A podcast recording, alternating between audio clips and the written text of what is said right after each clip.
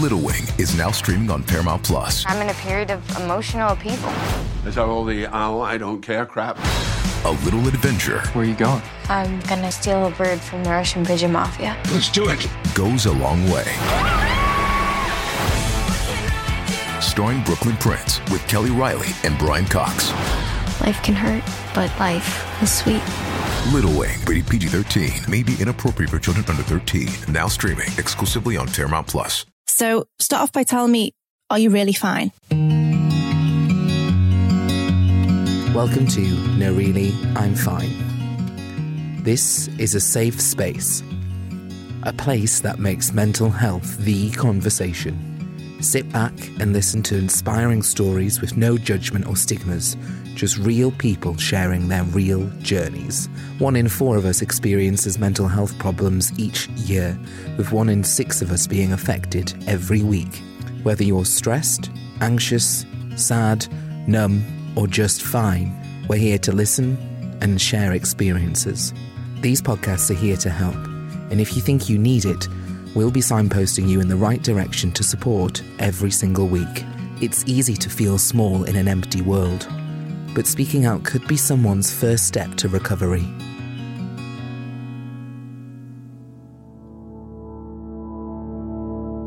Um, welcome, Andy's Man Club, guys. Andy's Man Club at Leeds. Good to see some familiar faces and some uh, some uh, returning. Um, start off from um, just sort of like introductions and a positive reason um, why you why you've come to, to the group this evening. This is what a typical evening at Andy's Man Club sounds like. It's a weekly discussion group for men to open up about their mental health.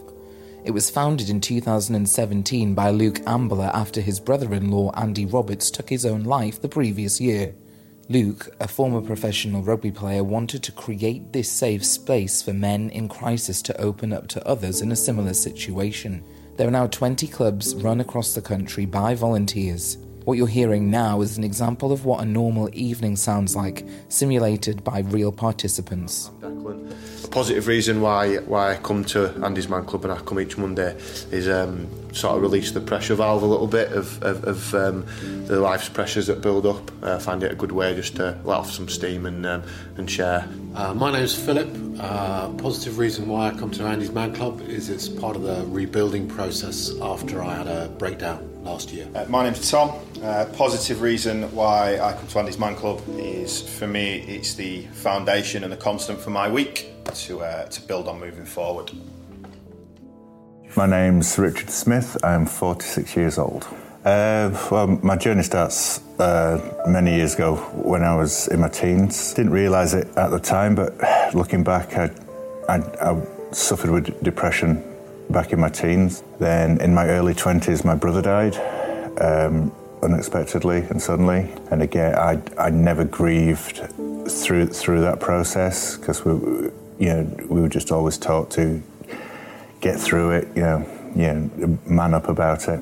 I got married when I was 30. I had a breakdown after my second child.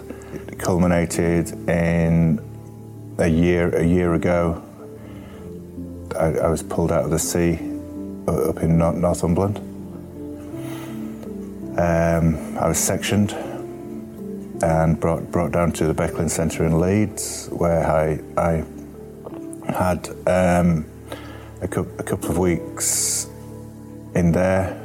I didn't find it helpful at all. I found it more stressful. But I, I, came out of the Becklin Centre, and within 12 hours, I tried to commit suicide again. And I spent all last Christmas in there, away from my family, away from everyone. I came out in mid-January with a, I suppose, a kind of new determination to to try and fix myself, but also still a, stubbornness inside me that knew that I was still on a path that would lead to another suicide attempt. So from January, I started coming to Andy's Man Club, and I walked in a broken person. I, I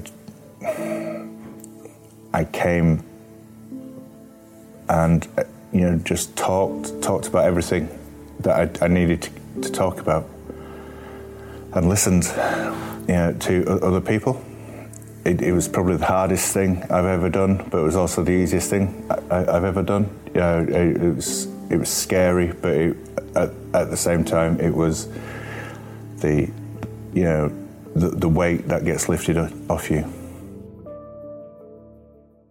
My mum was saying the other day that she, she didn't go for a wee without me until I was five years old because I just like couldn't leave her side and I was very kind of nervous. And it's funny, I think whenever you go to therapy and stuff, they make you try and track it back really early. And yeah, I know that. You know, yeah, and also then it's like, well, I, I don't know. I was always quite anxious, but I was definitely okay. And then when I was 14, I had this operation on my back, which went, something went wrong in it. And I was basically in suddenly in having gone from like no pain, nothing, barely went to the doctors. I was in chronic pain for three years. Um, I couldn't really walk.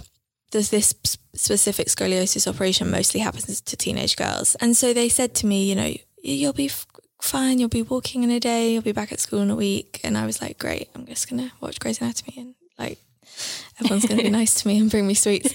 Um, and then with McDreamy. yeah, exactly. yeah, well, it's, it's going to be Grey's Anatomy, and I'm going to be watching Grey's Anatomy. It's going to be heaven. Um, and then I woke up, and already we knew something was wrong because I was just in complete agony. And during that time, I was always very insistent that I was fine. I was like, would sort of really egg up this idea that I was dealing with it really well. And I was, you know, I had my blog and I was like, would wear pink every day and I was really chirpy and I did loads of crafts and baking. And I think I felt like if I said how much I was struggling, it would become about that, not about figuring out what was wrong with me physically. I was 17 and then 18 and then 19. And I had all these issues and depression, anxiety, and PTSD. But then as the years went on, like I dropped out of school, I didn't get A levels, my friends got A levels, I was falling behind, I didn't have any friends, I couldn't socialize, all this stuff, like on and on and on and on. And you, the, the hellish thing about mental health issues like this is you, it starts with the problem and then you get into a position where your life is quite depressing in itself. And actually, if anyone was dropped into it, they'd be sad anyway. So for me, getting out of it was always this like two handed process of trying to pull back some elements of normalcy in my life and also trying to heal my brain and do that kind of inner work.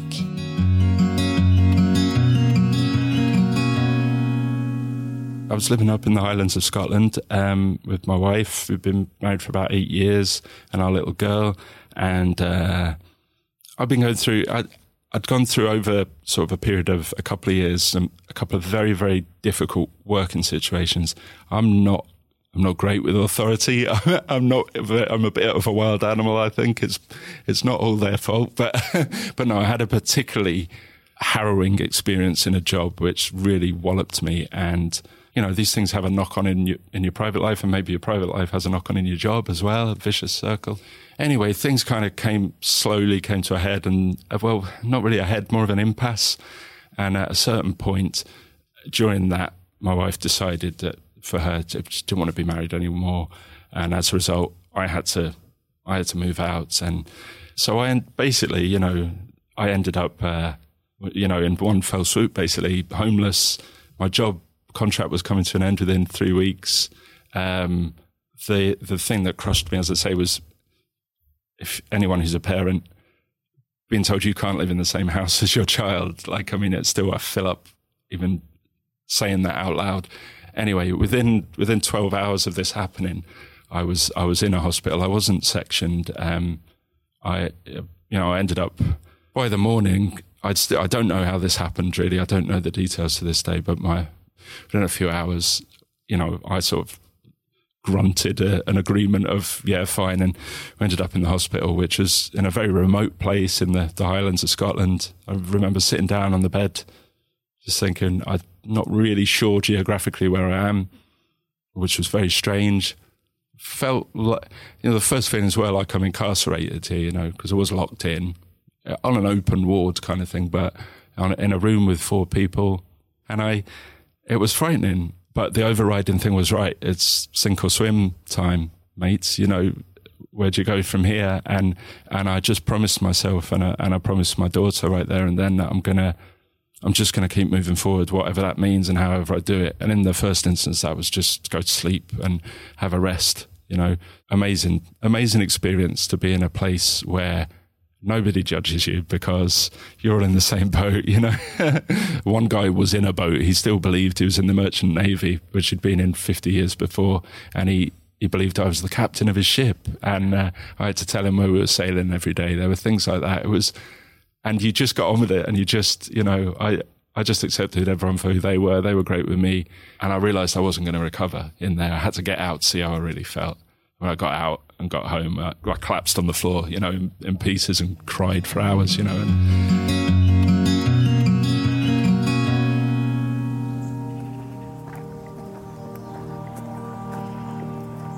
I remember kind of getting out of the car, and my dad was here as well, um, and just being so nervous because really a lot rode on this. You know, I wanted to get on with my life, and um, I wanted to get the help and you know I was nervous because I'd been actually sent away by um, another service because um, because I'd been in hospital, my weight was stable again, and actually, you know, I was then put lower down on the waiting list, and I was so worried that I'd be told the same thing um, because actually it wasn't about weight, and I was struggling like mentally.